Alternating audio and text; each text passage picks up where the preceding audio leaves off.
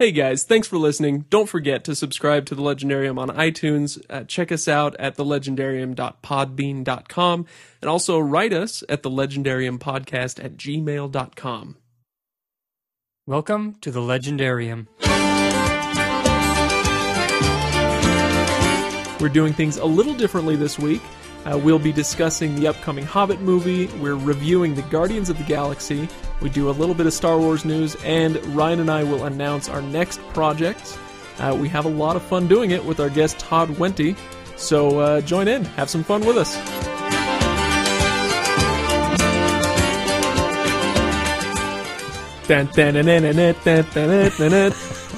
I'm pretty sure that's not going to be our new theme song, but hey, if you want to audition for it. Um, we are Animaniacs. Oh wait, that's probably That's copyrighted. taken. Yeah, That's taken. okay, sorry. yep. um, hey, welcome back, everybody.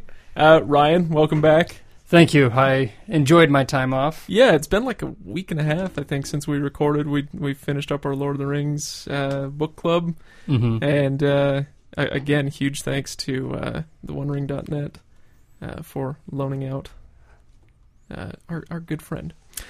So, Todd, uh, thank you for being here again, It's my pleasure. ladies and gentlemen. Todd Wenty. Hey, thank you very much. Appearing for South American revolutions and bar mitzvahs everywhere. What? I'm I'm so confused. Not sure we're supposed to be endorsing that sort of thing. now. Oh, I'm sorry. I'm sorry. Non-denominational religious observances of any type. Um, so this week uh, it's a little different. Uh, we are between book club projects uh, now. Uh, So it, well, okay. For Not because of a lack of books. Not well, you know, they just it doesn't seem like anybody's published any in the last ten years. uh, but we're we're between projects. We've been polling a little bit on our website and asking around, and and we'll be uh, doing a project soon. But for today, uh, it's a kind of a, a various and sundry episode. Uh, there's a lot to talk about in the world of nerdery. Uh, and so that's what we're going to do. If anybody is here looking for the, uh, you know, for my thoughts on uh, Harry Potter or uh, the Silmarillion, you've come to the wrong place. How- how- Go how away. We, know? we might get there at some point in time in the conversation. I, well, I'm okay. just impressed that somebody actually says the word Silmarillion. So, um, you know, because I thought I was the only one that was aware of it. Oh, aware of the Silmarillion? Yes. That book literally changed my life. Really? Uh, yeah, we're we'll get there. Maybe not today. I uh, yeah, if uh, anybody who's listened to the Lord of the Rings podcasts knows that I that my love for the Lord of the Rings knows no bounds. Uh, and it was actually the Silmarillion that made that so. I tried to explain to my daughter the role that the Silmarillion plays in the entire evolution of, of those story arcs, and she looked at me and she said, So how do we know all these things? I said, Oh, sweetheart, we have a lot of reading to do. The only way that I can explain it is uh, if you've ever read the Bible or any part of it, the Lord of the Rings is like the Book of Acts, yeah. and and the Silmarillion is the freaking Bible. yes. right. All, So- all the rest of the book, including the Apocrypha, um, every, Yeah, The everything, unfinished tales. all of the things that that uh, that ran through J.R.R. Tolkien's mind as he was saying, "This is my justification for doing this one little moment in the book. I've got to make sure I give you the backstory," and and that's makes it a wonderful read for those of us who appreciate that piece. It's So, what Quite would you classify then as the uh, Book of Revelations of the Silmarillion? Then oh gosh, I don't know. I don't know. Uh, Peter Jackson's notes for the writing uh, uh, for the directing of the Lord of the Rings, perhaps. There is um there are some like end of days prophecies in the Silmarillion, but very it's very limited. So there isn't one. Your Well, joke your joke has fallen flat. You Well- lose the game. to fans of the Silmarillion, yes, but to those of us who have never in, been involved in it, perhaps my joke was not as flat as the root beer I believed it to be. Um anyway, so turns out this isn't a Tolkien podcast. What is the matter with me? Man, I we- can't even help it. And It- that's okay. We'll forgive you. There's a recovery club meeting next oh, week. Gosh. so Hobbits Anonymous or something. let's I guess uh, let's get this out of the way then. There there are a few things that we may want to talk about with the upcoming Hobbit movie. The Battle of the Um, Five Battle of the Armies. Five Armies or is it just the Battle of Five Armies? The Battle of the, Five, Armies. Okay. Remember, if you don't say it correctly, Peter Jackson will find you, and several of his lawyers will make sure that you are forced to eat enough food to get as large as him. He's not that big anymore. No, but bigger than both of us put Oh, together. I He's think. done doing his uh, case study for King Kong. Um, so with the Hobbit coming up, are you guys excited? Uh, is this something you're really looking forward to, chomping at the bit? yes. Yes, Yes. I am. Yes. Okay.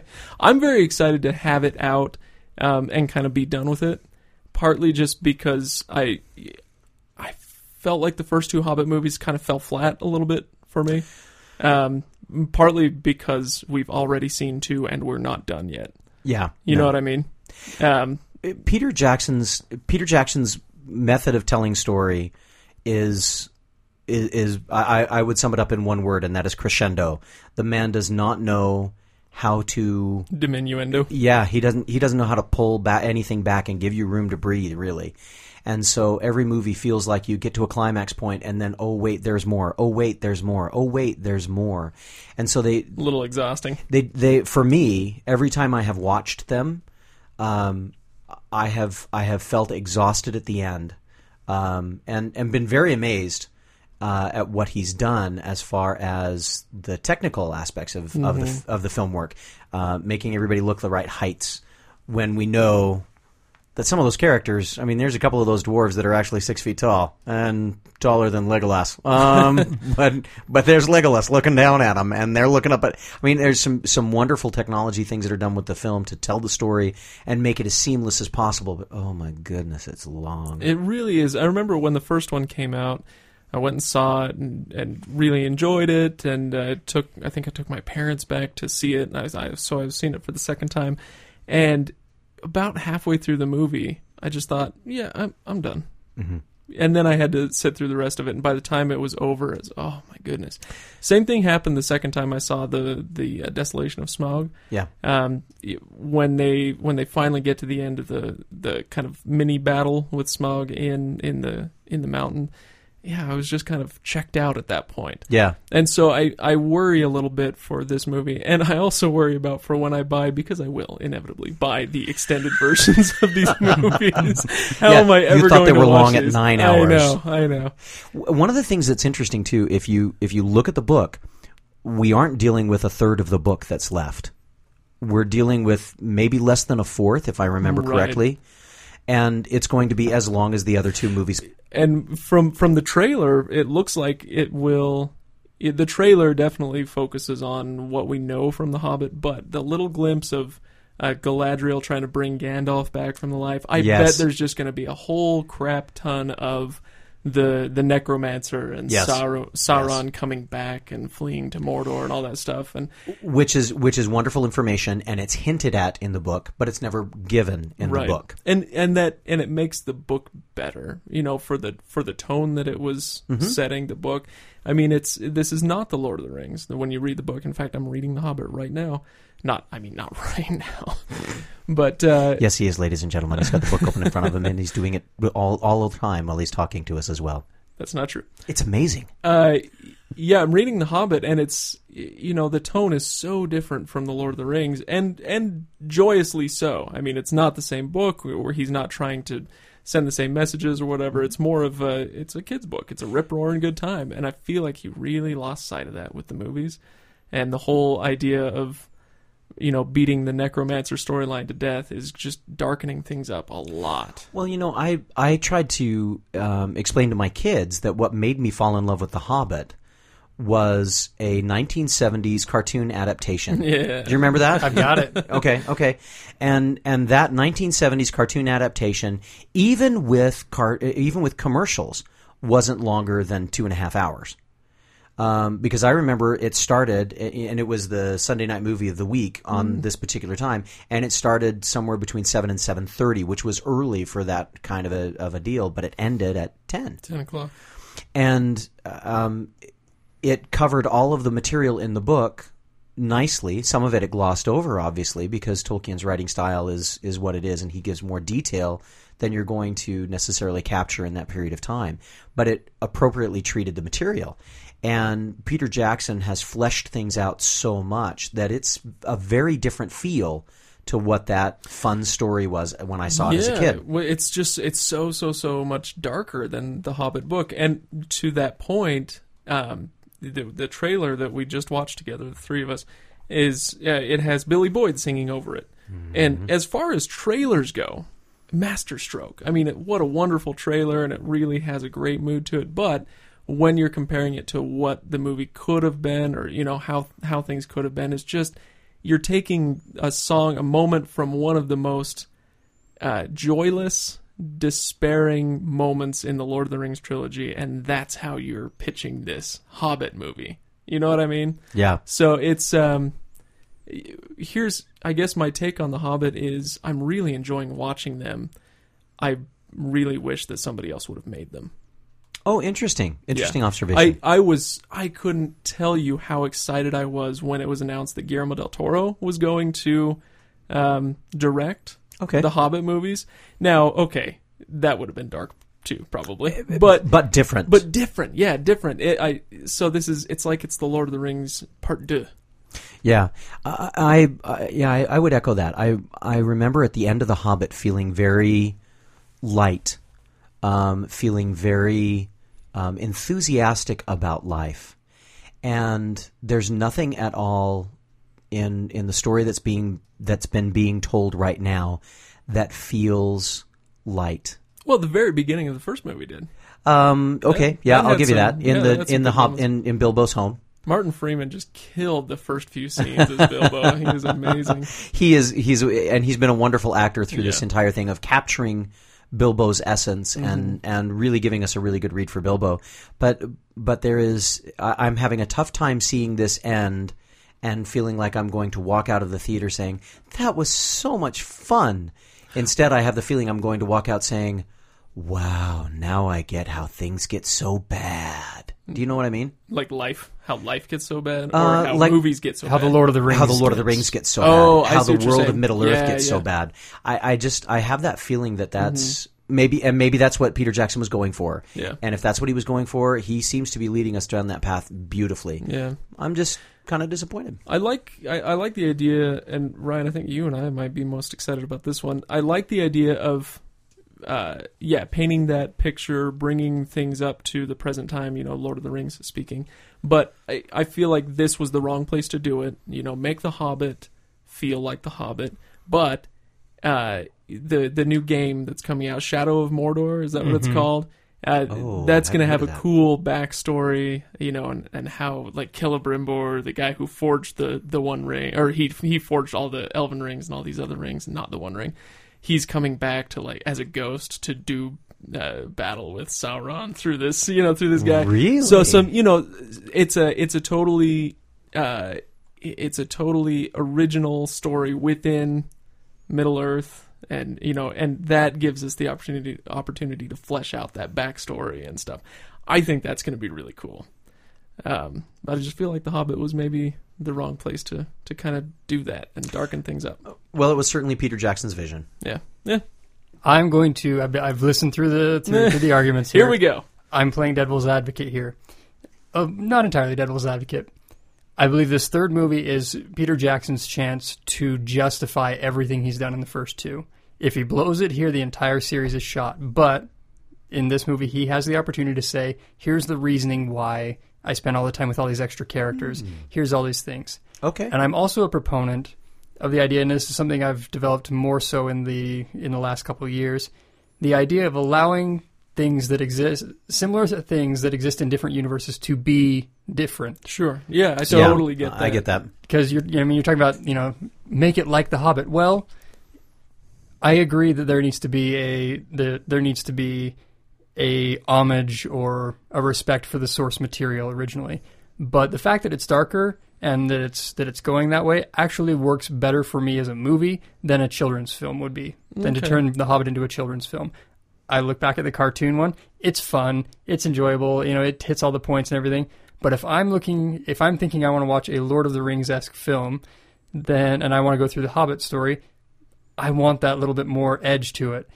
The one thing about the Hobbit series so far that I'm like that in comparison has really pulled for me is the fact that they have tried to I feel like they've tried to appease both sides, like the hardcore, you know, I want that darkness, whatever, and the kids fans, and you're not going to be able to do it Right. because you get these ridiculous scenes where the CGI is just not The- quite the there. barrel riding. The barrel riding down. Barrel there. riding was painful, and the and the uh, bridge and all of the stuff down in the mines with the with the orcs uh, in the first film that looked like ants crawling all over everybody when those poor dwarves were trying to fight their way out riding a bridge as though it were a sledge during a Right. Yeah, it's it's moments like that that I feel like okay, we need to put this little bit of unrealistic whimsy in there to make this more you know more of a a light, Fanciful. fanciful story here. And the fact is that's not what you're doing. So So don't don't don't, wor- try. don't don't try. Don't- you know. I might agree with that. I can see that perspective. Maybe what's maybe what's throwing me off so much is the unevenness. Yeah, the I, I tone. believe they are Yeah. trying to. They're they're splitting themselves by trying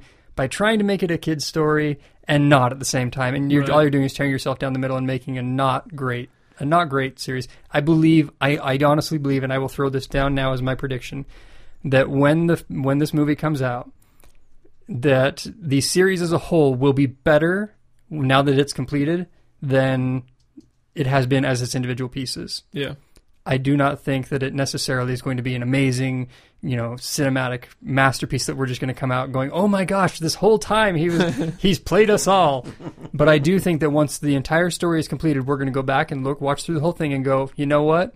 It works. It's not the Hobbit book, but it's not supposed to be the Hobbit book. It's the Hobbit movie, and it works." Yeah. All right. I yeah. I'll reserve final judgment. put that into a time capsule. Let's pull it out in December.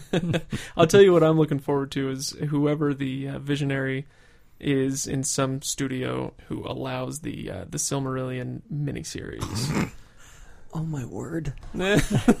All right. So They let's, couldn't do that with the Bible. They're not going to do it with the Silmarillion. History Channel presents the Silmarillion. No. From Yeah, now until amazing. 2022. So all right. Let's. Uh, speaking of movies, Tune in Wednesdays at 8. um, let's let's shift gears a little bit. Um, to another great movie, another great movie. a very good movie. Ryan, why don't you take take this one? Go ahead. Oh my gosh, I'm totally just enjoying this moment here. Guardians of the Galaxy was Groot. everything. Uh, sorry, Groot. Groot, thank you. I am Groot.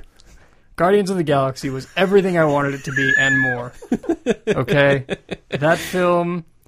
You look giddy as a teenager. I know. I know. I this am- is really sad. I saw it two times within, I believe, 14 hours of each other. That was I was amazing.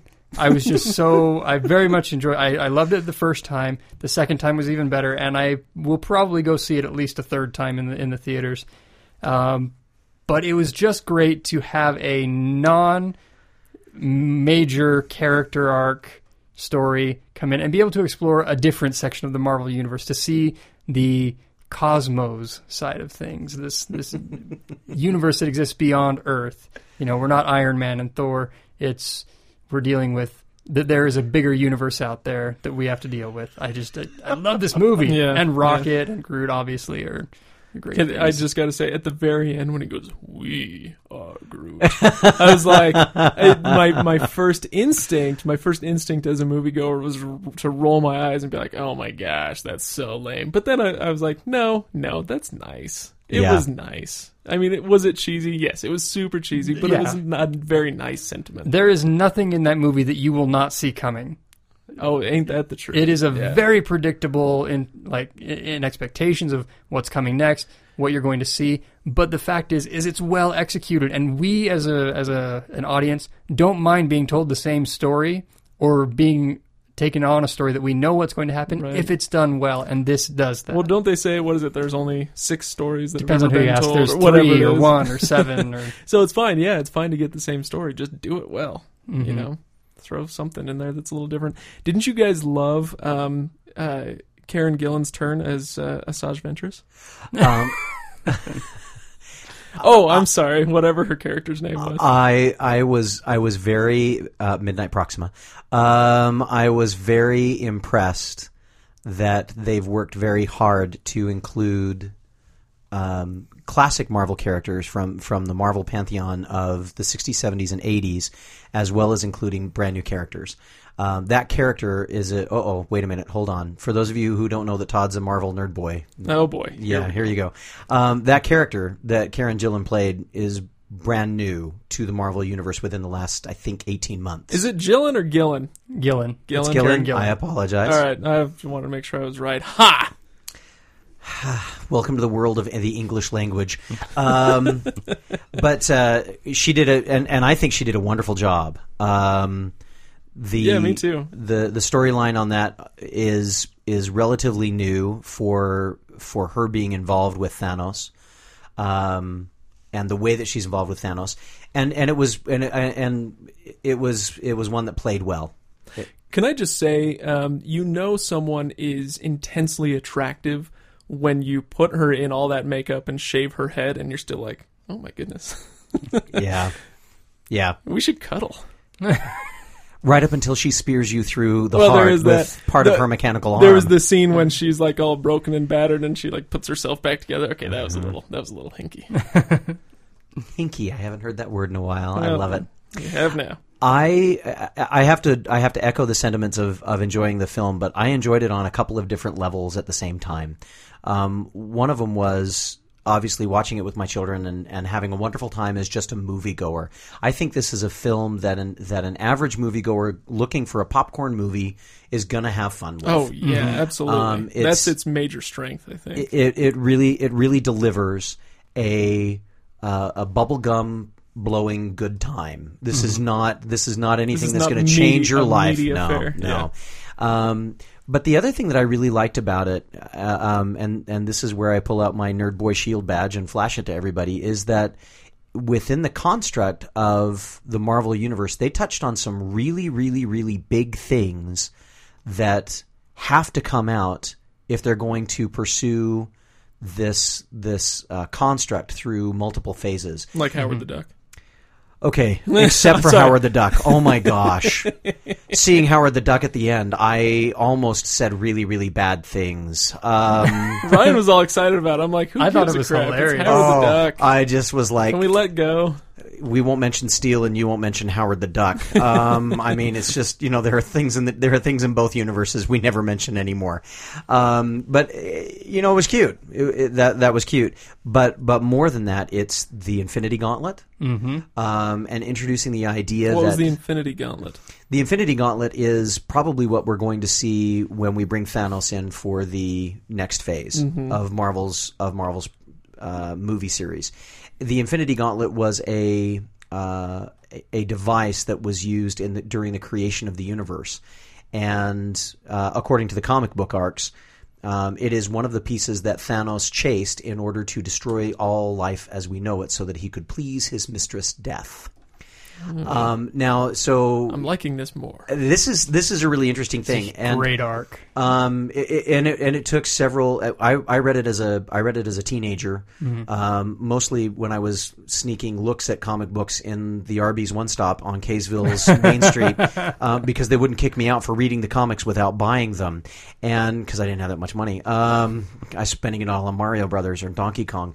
Um, but I You and all the rest of us. um, it, it took several years to complete that story arc, both in the assembling of the Infinity Gauntlet and the disassembling of the Infinity Gauntlet, which they're going to, which which it looks very much like Marvel is setting up. The introduction of the Nova Corps, which will require them to add in Nova as a character, or will allow them, I should say, to add in Nova as a character into the Avengers universe, um, which uh, is is a piece that right now is going on in the Marvel universe in the comic book series. It they did it once before in the late seventies, early eighties. Um, that's a piece that has to fit into place someplace. I think it's interesting. I, as a side note to them having to bring in Nova, obviously we know Disney owns Marvel. They have a big game. Wait, what? Yes. Okay. Um, Sorry for those of you who didn't know that. Spoiler alert. They have their uh, Disney Infinity game, which I've become a huge fan of. I love that game. I love the pieces that you, the little uh, figurines you have to get with it. They're great collector's items. They're releasing the Marvel Universe characters this fall. They've, they're oh, I starting hadn't their heard own. that. Oh yeah, they've got the all the Avengers. They've got a bunch of the, the Guardians of the Galaxy. They've got all these going on. One of the characters that they are releasing is Nova. They are releasing Nova as a character in the Infinity series. What's odd is they're releasing him in the Spider-Man set. Oh no, that's not odd. It's odd to the movie watchers, but not to Not to those of us who are cartoon watchers and Right. watch the Disney Universe cartoons. Did I just say that I watch the Disney Universe cartoons? Let's not have- let's not uh, let's not get out of that closet just yet. My children watch it, and I watch it with them. and while I'm chopping vegetables, but for them to eat. the fact that they are actually bringing that character forward, there's a number of other characters that they could add that Yeah. would be more of a sell. But the fact that they're bringing Nova into that series and showcasing them already makes me think that we're going to see more of Nova, especially with the Guardians of the Galaxy having Who's Nova? introduced the Nova Corps. Nova is a Is that oh Nova Prime was Glenn Close, right? right. Yes. Um, okay, in the but that's comic not Nova. in the comic book series, um, Nova is a uh, in typical Marvel fashion, a teenager who doesn't quite fit in, who gets struck by a bolt of This is one of extraterrestrial those light. one of those six stories. Yep, uh, that Marvel does so well. Right. Um, and and in the dying moments of, I can't remember the. Um, I can't remember the name that they gave him, but it was played by it was played in the film by the by the primary uh, assistant to Nova Prime, um, curly hair. I can't remember his name off the tip of my tongue. Oh, Oh, uh, You know- John C. Reilly. Yes, uh, his his character uh, shares the name of the alien that gives Nova gives Richard Rider the powers of the Nova Corps. But he doesn't live long enough to explain to him what it's all about, and so Richard Rider, this character on Earth, has to figure out how to be a superhero with these Nova powers. Right. And then A la Green eventually, Lantern. a la Green Lantern, and eventually he finds out, oh, I'm supposed to be using these on behalf of Xandar. And when the comic book series didn't do so well, that was the escape that they gave him to take him up to Xandar. And the story arcs ran until about 1984, and then they killed Nova um, after the New Warrior series didn't do so well as well. And then they brought him back later on as part of the Guardians of the Galaxy series. And so I feel like I'm drinking from a fire hose here. Sorry, I told you my Marvel nerd boyness was going to come out. But that's the thing is that they've got these pieces that they've woven together very nicely. That for those of us who are fanboys who sit there and go, "Did you catch that? Did you catch that? Did you catch that? Did you catch that?" My wife finally looked at me and said, "We're not catching anything." Because you're not shutting up, um, and so I, I said, "Okay, I'll stop. I'll talk to you about it later. We'll get it on DVD. It'll be so much fun." Um, but that's the deal. It's a, it's very much a movie that was written to be approachable, but very much an homage and a, and a gift, I think, to the fanboys who know this material so well. Yeah, yeah. So let me uh, switch gears. uh, Still on Guardians of the Galaxy because after it made me think after I watched it. It made me think about how I feel about fantasy and science fiction. In this case, let's just call it fantasy. There's- Please, um, please. because that's what because none of It- this is science fiction. yeah, it might have lasers and spaceships and stuff, but it's it's fantasy. It's not sci-fi. Um, anyway, so it made me think about how I feel about that stuff, and I have a, a very loose idea, and I want to run it by you guys. I feel like there's a, a maybe a theory of that that we could develop about how fantasy works, and there are three categories of fantasy, and I feel like this fits into the second one. The first would be uh, pure escapism. Okay. The second would be political. The third would be truth, or at least you know seeking truth, right? Moral stories. Mo- yeah, the moral stories. Um, and each of them, if they're done correctly, if they're done right, are you know wonderful and worthwhile and should be applauded and sought after. And I feel like this is a, an excellent example of um, of a like you guys say it's a it's a popcorn movie. It's this is feel good, have a great time at the theater, but at the same time I felt like I was getting pelted with a lot of modern political messages that won't necessarily resonate, you know, uh, generations from now if that makes sense. Like it's great for us now. In specifically what I saw was a lot of um, uh, a lot of uh, war on terror stuff. Okay. And uh, you know the what are what are the bad guys called? Uh, well, Ronan the Accuser. Ronan, you know, and his minions, Yeah. like whatever. Uh, you know it was it was already fairly apparent, and then he goes, uh, he's like, initiate immolation protocol, and they all start like suicide bombing this Yeah. city, right? You know what I mean? It, so there were those things. There were a few other uh, things, but but that's where I feel like this this movie and maybe a lot of things, a lot of fantasy that comes out fits into that mold of the. I, I say political. What I really mean is it's it's commentary on our current world situation. Yeah. You know what I mean? And I would think that I, I would think that all art um, whether it is whether it is film or literature or um, or or other kinds of uh, sculpture or visual arts um, have a have a piece of them that is grounded in the time that they're created Sure. and and and it is with great peril that the artist decides how much they're going to keep it grounded or pull Or it away it. from. Yeah. And and in this case, I think um, they the the choice was made that they were going to address these kinds of issues and treat them as universal issues that occur at all times, but that they are particularly painful for us right now. Mm-hmm. And they're particularly appropriate for us right now. Ryan, what do you think of my theory? Well, first thing I would like to ask is for an example of all three of the fantasy styles you were talking Yeah. about. Um, but I, I didn't catch a lot of that, but I wasn't really looking for a lot of that either. Sure. The political commentary. You say that, I'm like, yeah, I can I, see that. I, I should mention that I, I follow politics uh, very well, I, I, relatively closely, much more closely than your average American. I'd say. not quite the amount that you follow Tolkien, but not quite, you know.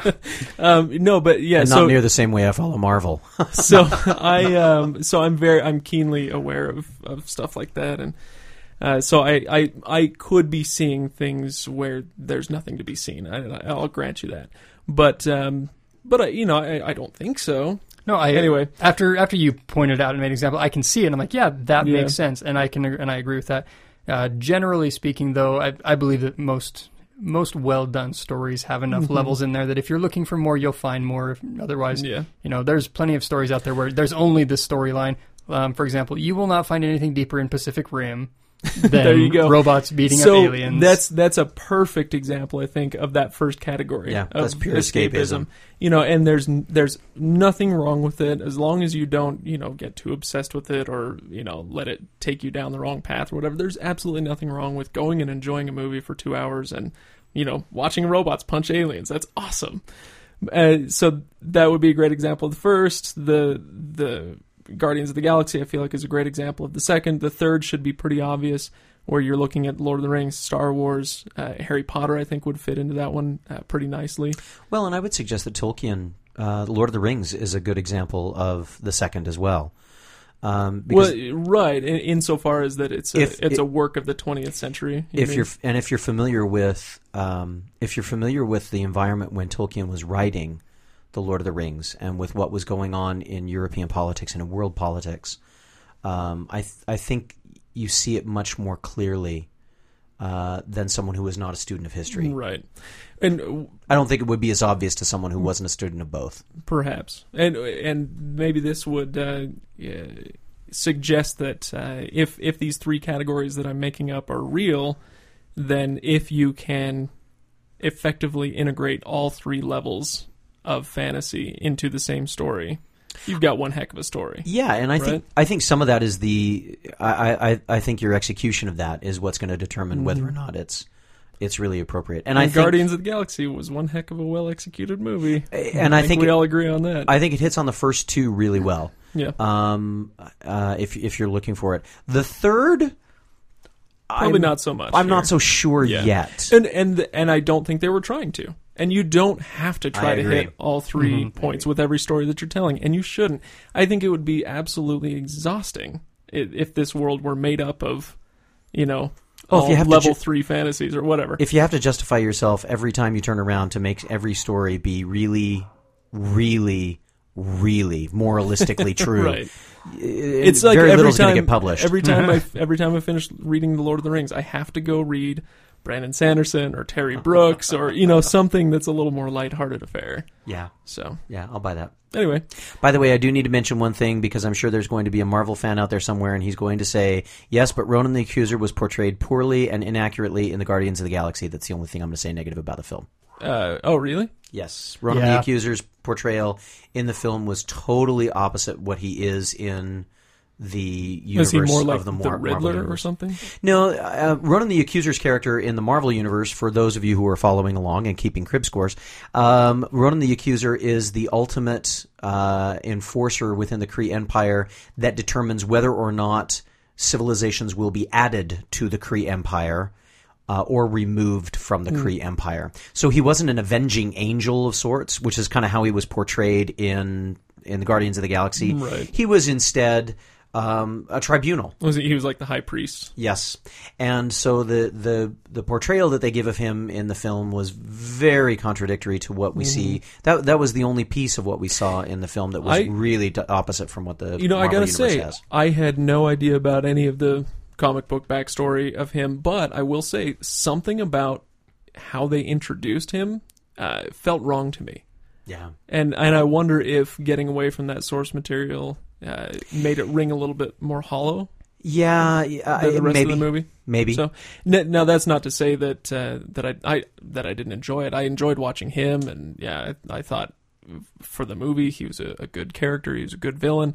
But yeah, something about that introduction where he he, he kills the the the dude representative, Xandar. yes, Yeah, you know, some, something fell flat, and I wasn't sure Yeah. if it was the dialogue, some sort of uh, the explanation. I think that if I'm if I'm directing this and I know the story of Ronan the Accuser, and I know he's been on, you know, and I know that he's been on both sides. He's been a villainous character, he's been a hero character, and I have to establish that he is a villain and that he is heartless and everything. It, that's why, as as the writer or director, that you do that opening scene. It's not. You know, I you're right. He's not portrayed the way he is in the comic mm-hmm. books. This is another one of those moments where I have to kind of say, okay, different universes. A movie Yeah. universe, a comic Yep. book universe. They Yeah. can exist. They can coexist, and I can be happy with both. Part of my problem with movie universes and and literary universes coexisting is actually this it's not such a problem with this because comic books are a visual medium. Mm-hmm. But uh, with the Hobbit, if we go back to that, we we talked about this with the Hobbit as well. Um, i- part of my issue is you are you're now going to impose a uh, a version, a visual version of the Hobbit on a whole generation. Like my kid will probably see the Hobbit, or you know he'll see images from it, and that's what he's going to picture as he reads the Hobbit for the first time. You know, Yeah. so it's kind of like these images hold you hostage. So we we talk about you know the coexistence, but at a certain point, I think ah, you know you've got to you've got to stay true because you're you could potentially ruin the longevity of of the the books or whatever source material. Well, and I think one of the reasons that it doesn't hurt comic book portrayals as much as it might hurt other more literary pieces is that comic books are ever evolving on a month to month basis. Um, we've seen over the last year the death of Superman, or excuse me, the death of Spider Man. We saw the death of Superman several years before. We've seen the death of Batman. We've seen each of these characters um, sometimes brought back from the dead in very hokey kinds of situations. In other cases, uh, with the death of Peter Parker, uh, as I recall, I hope nobody's listening to this for the first time and not going to you know freak out, but. Uh, there's a new Spider-Man in the world of the Marvel universe, and he's not Peter Parker. Uh, and he came with those powers. His name is Benjamin. uh, He's from even, Atlanta. Not even Ben Reilly. Um, we've we've got a young man by the name of Morales. Oh, jeez, Um, that's and- right. I forgot about that. and and so with with the comic book universe because it's continually evolving um, I th- I think we're going to find that movie universes that Disney is creating and their comic book universes that they continue to create through Marvel are going to overlap each other they're going to they're going to cross paths they're going to be the same for a little while and then split apart and then they're going to be the same for a little while and then split apart and they're going to borrow from each other mercilessly and without apology which I think is entirely appropriate because I think it enriches both sets of universes Yeah, I got no problem. As long as they stay true to their respective pieces. yes Yes, you- yes You, cannot. The Marvel Cinematic Universe cannot afford uh, to make a change and just say, "Oh well, you know, that's just the way it is there." But Tony Stark has been Tony Stark for 60 years. Robert Downey Jr. will not be able to be Tony Stark for 60 years. So they're going to have to find other ways of handling those conventions without just saying, oh, we're just changing Tony Stark. They, it's going to be a different set of challenges that they'll face as they move through that. And I think that's part of the reason that they're laying out phases is because they allow themselves to focus on certain characters for a period of time, 10 to 15 years, and then they focus on a new set of characters, 10 to 15 years, another set of characters, 10 to 15 years. We're seeing the same thing happen with Captain America. Captain America's uh, changing yet again in the comic book series, which I think makes it very easy for them to work it into the movie series uh, with uh, with the change that they're making for Captain America's situation. I I'm won't very- spoil any more on that. I'm very curious as to how much interaction the movie universe and the comic book universe has with each other in terms of decision making and plans. Mm. Because with the last Captain America movie and the change of Captain America that just came, that was just published, um, it's it you seems can like see it on the wall. yeah, you could you could very e- b- uh, easily believe that there was a meeting at some point in time saying, "Hey, you- uh, you're, need to make Thor a woman. Wow, yeah, that one was painful. Um, but yeah." but this I is why this is why I don't love writing by committee. Yeah, You it- know, that is an issue. But I'll tell you, uh, Ryan, the other thing that you're talking about on that that that makes it very obvious that Marvel's doing that is the way that they wove Marvel Agents of Shield television storyline with the Captain America Yes. Oh, and right. the timing of the release of Captain America that had an impact on the timing of the television show.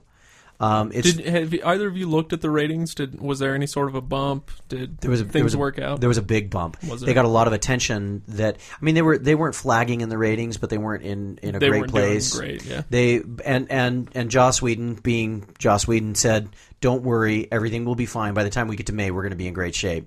And they were. When they got to May, Mm-hmm. they had they had viewership off the charts that they had not seen previously. Um, I'm All not in sure. Anticipation. I, I'm not sure it was exactly what the studios were hoping for, but I know that the rest of us are very glad that at least this television series, helmed by Joss Whedon, gets a second series or a second season. well, and they just uh, they're moving uh, they're moving the night that it's on now. I believe it's going to be um, Is it on Wednesdays now? no, I think I want to say it's Monday night. Oh, Monday night's a good night for it Yeah, I They think it's just- Monday night that because they're not gonna fight Arrow. No. I mean, Uh, I speaking of he'll shoot you. speaking of battles between uh, universes, let's talk just briefly here about the uh, showdown that Marvel and DC had. Oh my gosh. Was that not the most embarrassingly hilarious thing when Okay, so let let me back it up. Silence, you fool. Um so DC uh, scheduled Batman was it are they calling it Batman versus Superman? Dawn of Justice. Dawn of Justice for the same weekend as Avengers 2. Is that correct? Cap. No. Is it Yes. Oh, was it Avengers? It's the two? Avengers next 2? Avengers okay. movie. So yeah, same weekend in May 2015. I thought it was Captain America three. Could- No. no, because I don't. Captain think, America Captain three America 3 is gonna won't be coming out until yeah. It's it's got at least one more year. Okay. Anyway, whatever. DC and Marvel, same weekend. Everybody's talking about, oh, what's going to happen? Well, then Guardians of the Galaxy comes out. Guardians of the Galaxy cleans up at the box office. Everybody loves it. And DC says, oh, wow. So Marvel can take uh, a series that nobody knows, you know, out, outside the hardcore fan base. Nobody knows it. Nobody knows any of these characters. It's completely new, and they can just kill it at the box office. They have the marketing, they have the know-how, they have the the social media capital, uh, you know, to be able to do this. yeah, have Groot. we're we're just gonna step it back, and so now DC has pushed up the uh, release date for their Batman versus Superman to what March, right? They pushed it up, I think, March 25th weeks. of twenty sixteen. Oh my gosh, I read that and I just about died laughing. And now that being said, I'm very excited to see this uh, Batman Superman movie just to see, you know, can you do it? Uh, but yeah, I'm laughing because you guys are way out of your depth here. Yeah.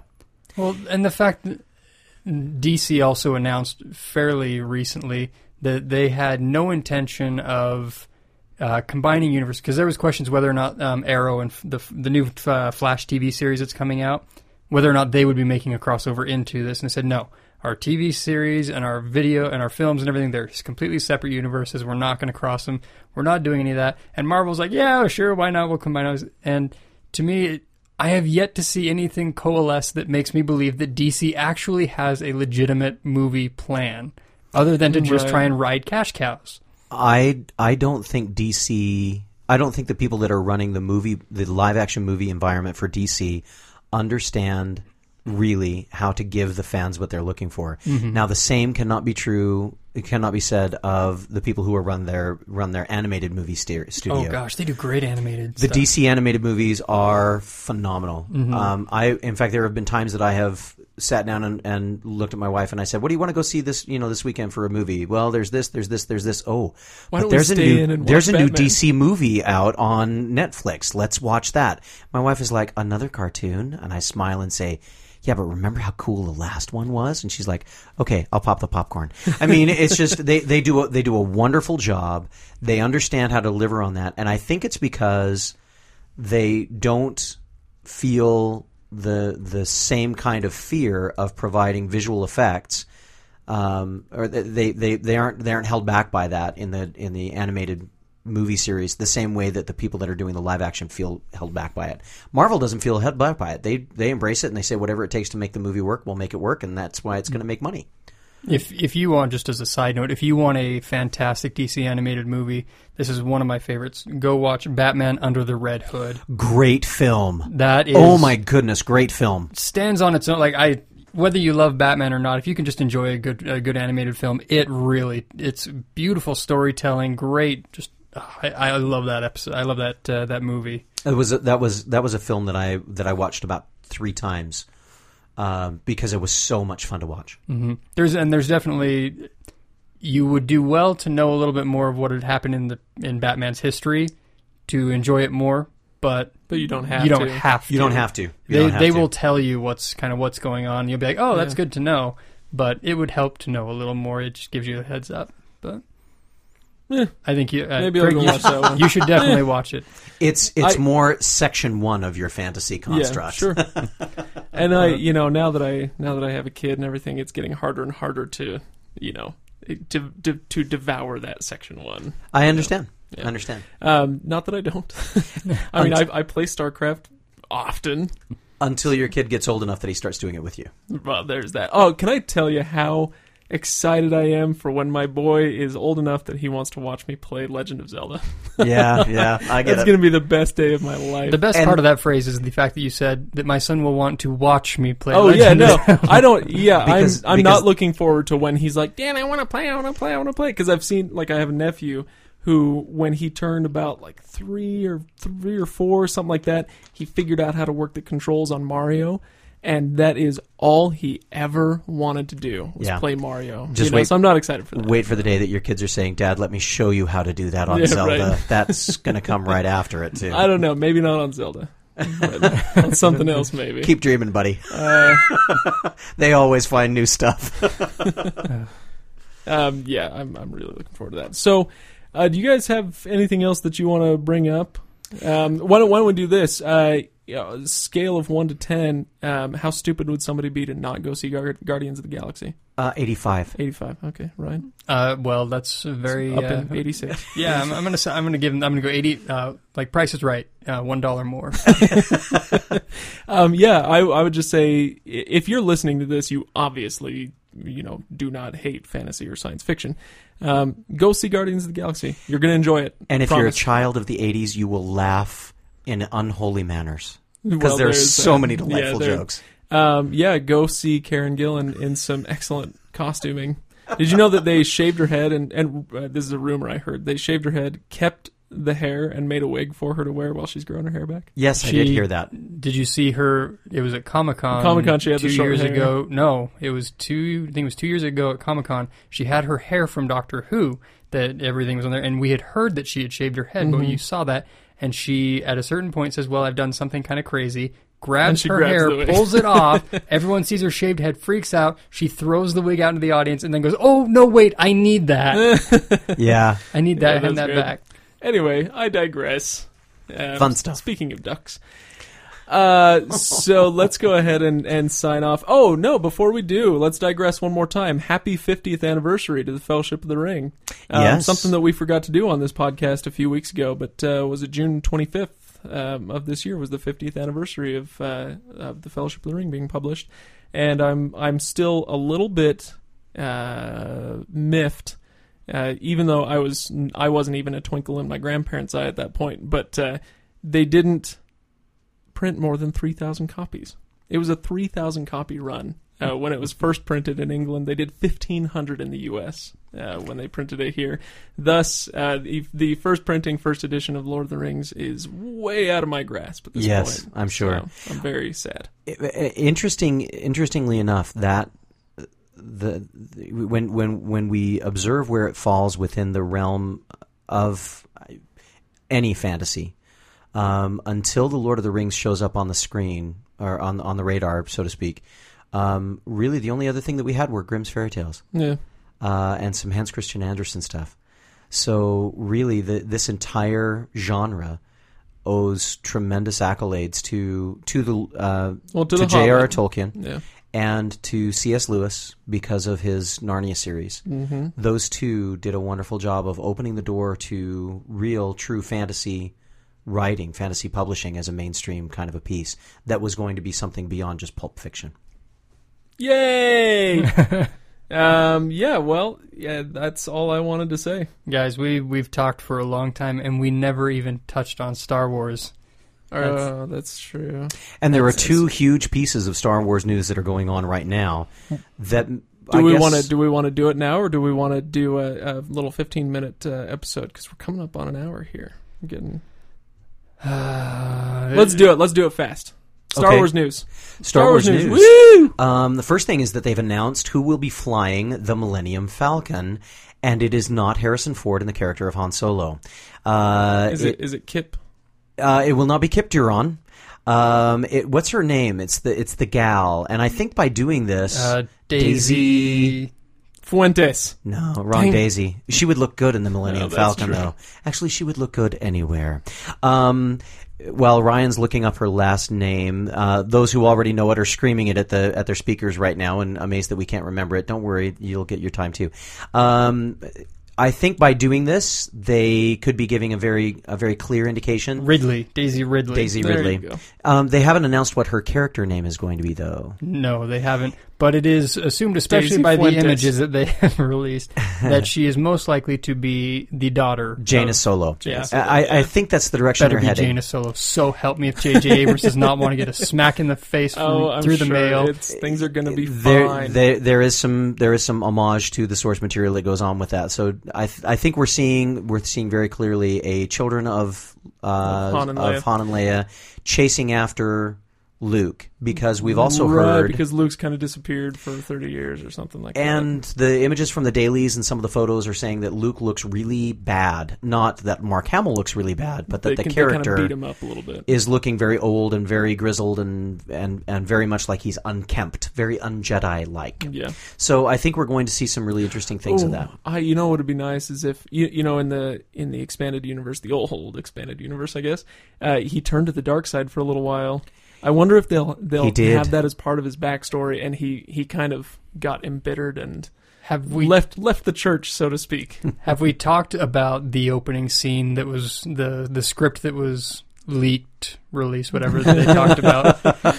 The opening scene, No, scene that they're talked about talking about. So here's what they had released so far: um, that you'll have the opening crawl that is required to be considered a Star Wars, um, the opening crawl, and then it will pan down, not to a planet or a ship, but to a severed hand holding a lightsaber Oh, that's right. Yeah, I, did I heard about that. Yeah, floating and across. that's and supposed to be the hand that fell out of Bespin, no, Cloud City. no, it's Luke Skywalker's lightsaber from Return of the Jedi. But in But we don't know who the hand belongs to. Oh. Yeah, they there. So that's that's a that's an interesting piece. It's very gruesome. Um, that's a very gruesome start to a s- to a Star Wars film. Yes, but and then they if okay, I have to admit there's this You know is what else was a gruesome start? Did you see episode one? I have to. I, I'm going to admit to, Misa think to something here.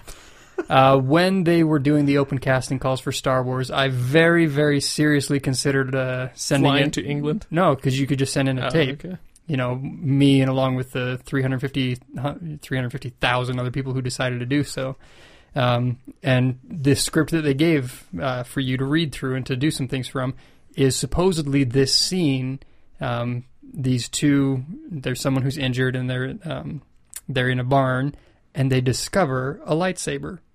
Oh, that's right. I did hear something and about that. So Yeah. that's the whole idea of the, and they they're trying to like return it to its owner or something like that. something. It's it's how you're going to bring in this um, stormtrooper who has become.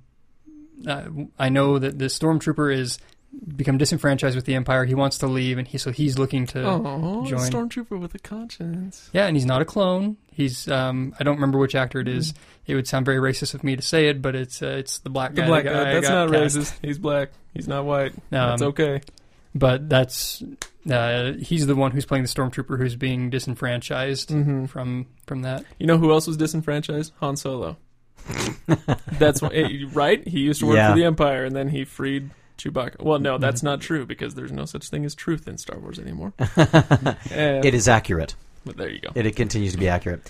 Um, so yeah, there's a lot, and and maybe what we need to do is is kind of keep a finger on the pulse on this, and Yeah. and see if we can continue to come up with some of these stories and talk I- about some other things. Yeah, I get a I get a uh, Star Wars Episode Seven Google alert every day, and I do too. every once in a while something will come up, and I'll go, "Oh, that's interesting." But for the most part, it's just for the last couple of months, it's been The same stories over and over yeah, again. exactly. Yeah. It's- Domhnall it's been Gleeson a talks little- about Star Wars Episode Seven, Yeah. but he can't say anything. Yeah. So, so so he's it's you know it's the like food uh, service is good. It's like the um, the post game interviews with the athletes. Well, we sports super hard, right?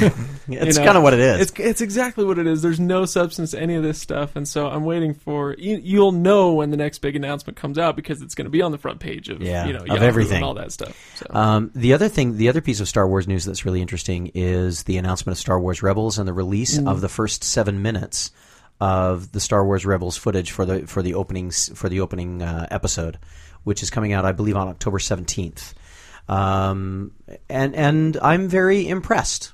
It's Um, looking good. the The animation is, is it's not Clone Wars. Um, Thank goodness. yeah. Not that I don't like Clone Wars, but Clone it, Wars was its own little thing. clunky after a while. Yeah, it did. Um, it's not Clone Wars. It's also um, not anything that that we've really seen before in in the animation world. It's it's a little bit different. It's trying to be a little bit more genuine but lengthened. Um, it's got its own look and feel, so I'm I'm glad about that. Um, but it's also got some really impressive cast of characters. Um, and if you've been following the the reveals that they've been doing on the different characters that are coming out, um, some really interesting stuff on that. So that's something I think that's going to be fun to watch for the next little while, and something that I'm sure that J.J. Abrams and everybody at Disney slash Lucasfilm slash Marvel slash we own everything that is wonderful in the world can do to make us wait for more. All all of the things about life that we now enjoy, at least in America, it's all Disney. I definitely think that once Rebels does come out, that assuming the series is doing well and everything, that I will probably have to do a uh, Rebels update and do a brief synopsis. You know, during our podcast. or Oh something, yeah, 'cause no. We'll, Oh, we'll yeah, that'd be definitely cool. doing Rebels, yeah, for it's- sure. Yeah, it's gonna be. I'm excited about it. I'm very excited about that series. I- I'm very impressed with what they're what they're trying to do. They're they're putting it solid. They're putting it in a place that they can do new things. They can do different things, but they can do it with the old universe, uh, and they don't need to worry about screwing anything up that AJ, that J.J. Abrams is doing with the with the expansion, the the new expansion Right. on the universe. So that'll be a good thing. So, um, in conclusion, again, um, Sorry about that. No, no, that's good. I'm glad we got to some Star Wars stuff because, uh, yeah, that's. Yeah, let's just say Star Wars is interesting to me. uh, now, Ryan, um, you and I, and Todd actually, and uh, maybe I, I, I want to get Ken in there if we can as well, but uh, whoever we get involved with, we are going to be at Comic Con uh, this year. I really should have announced this right up front. Uh, so I'm, I'm I think it's fair to bury it. yeah, right. Make people listen to the whole podcast. There you go. There you go. Uh, we will be at Comic Con. We're going to be live podcasting on Saturday, September 6th uh, at 1 p.m.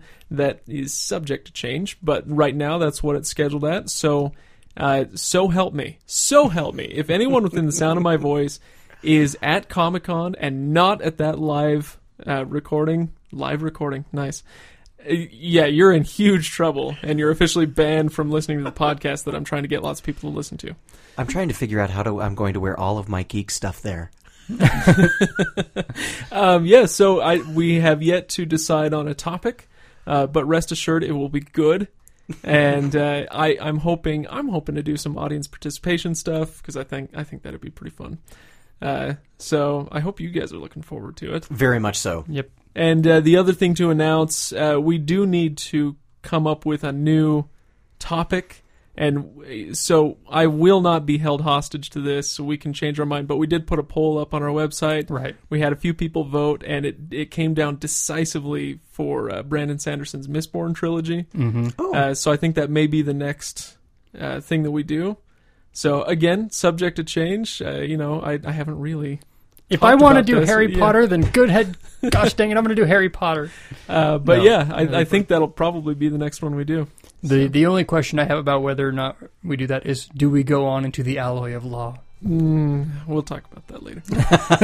um, all right. Well, thanks again, uh, everybody, for listening. Thank you, Todd, for coming in. It's been my pleasure. Um, thanks, Ryan, for having a house that has a room that we can do this in. For as long as I can It is have a house so bloody hot in here. I can't even tell you guys. It does that. like my back is sweating. Are you kidding me? I'm sitting and my back is sweating. and that's the image we're going to leave you with. Ladies and gentlemen, have a good week. Craig's back sweat.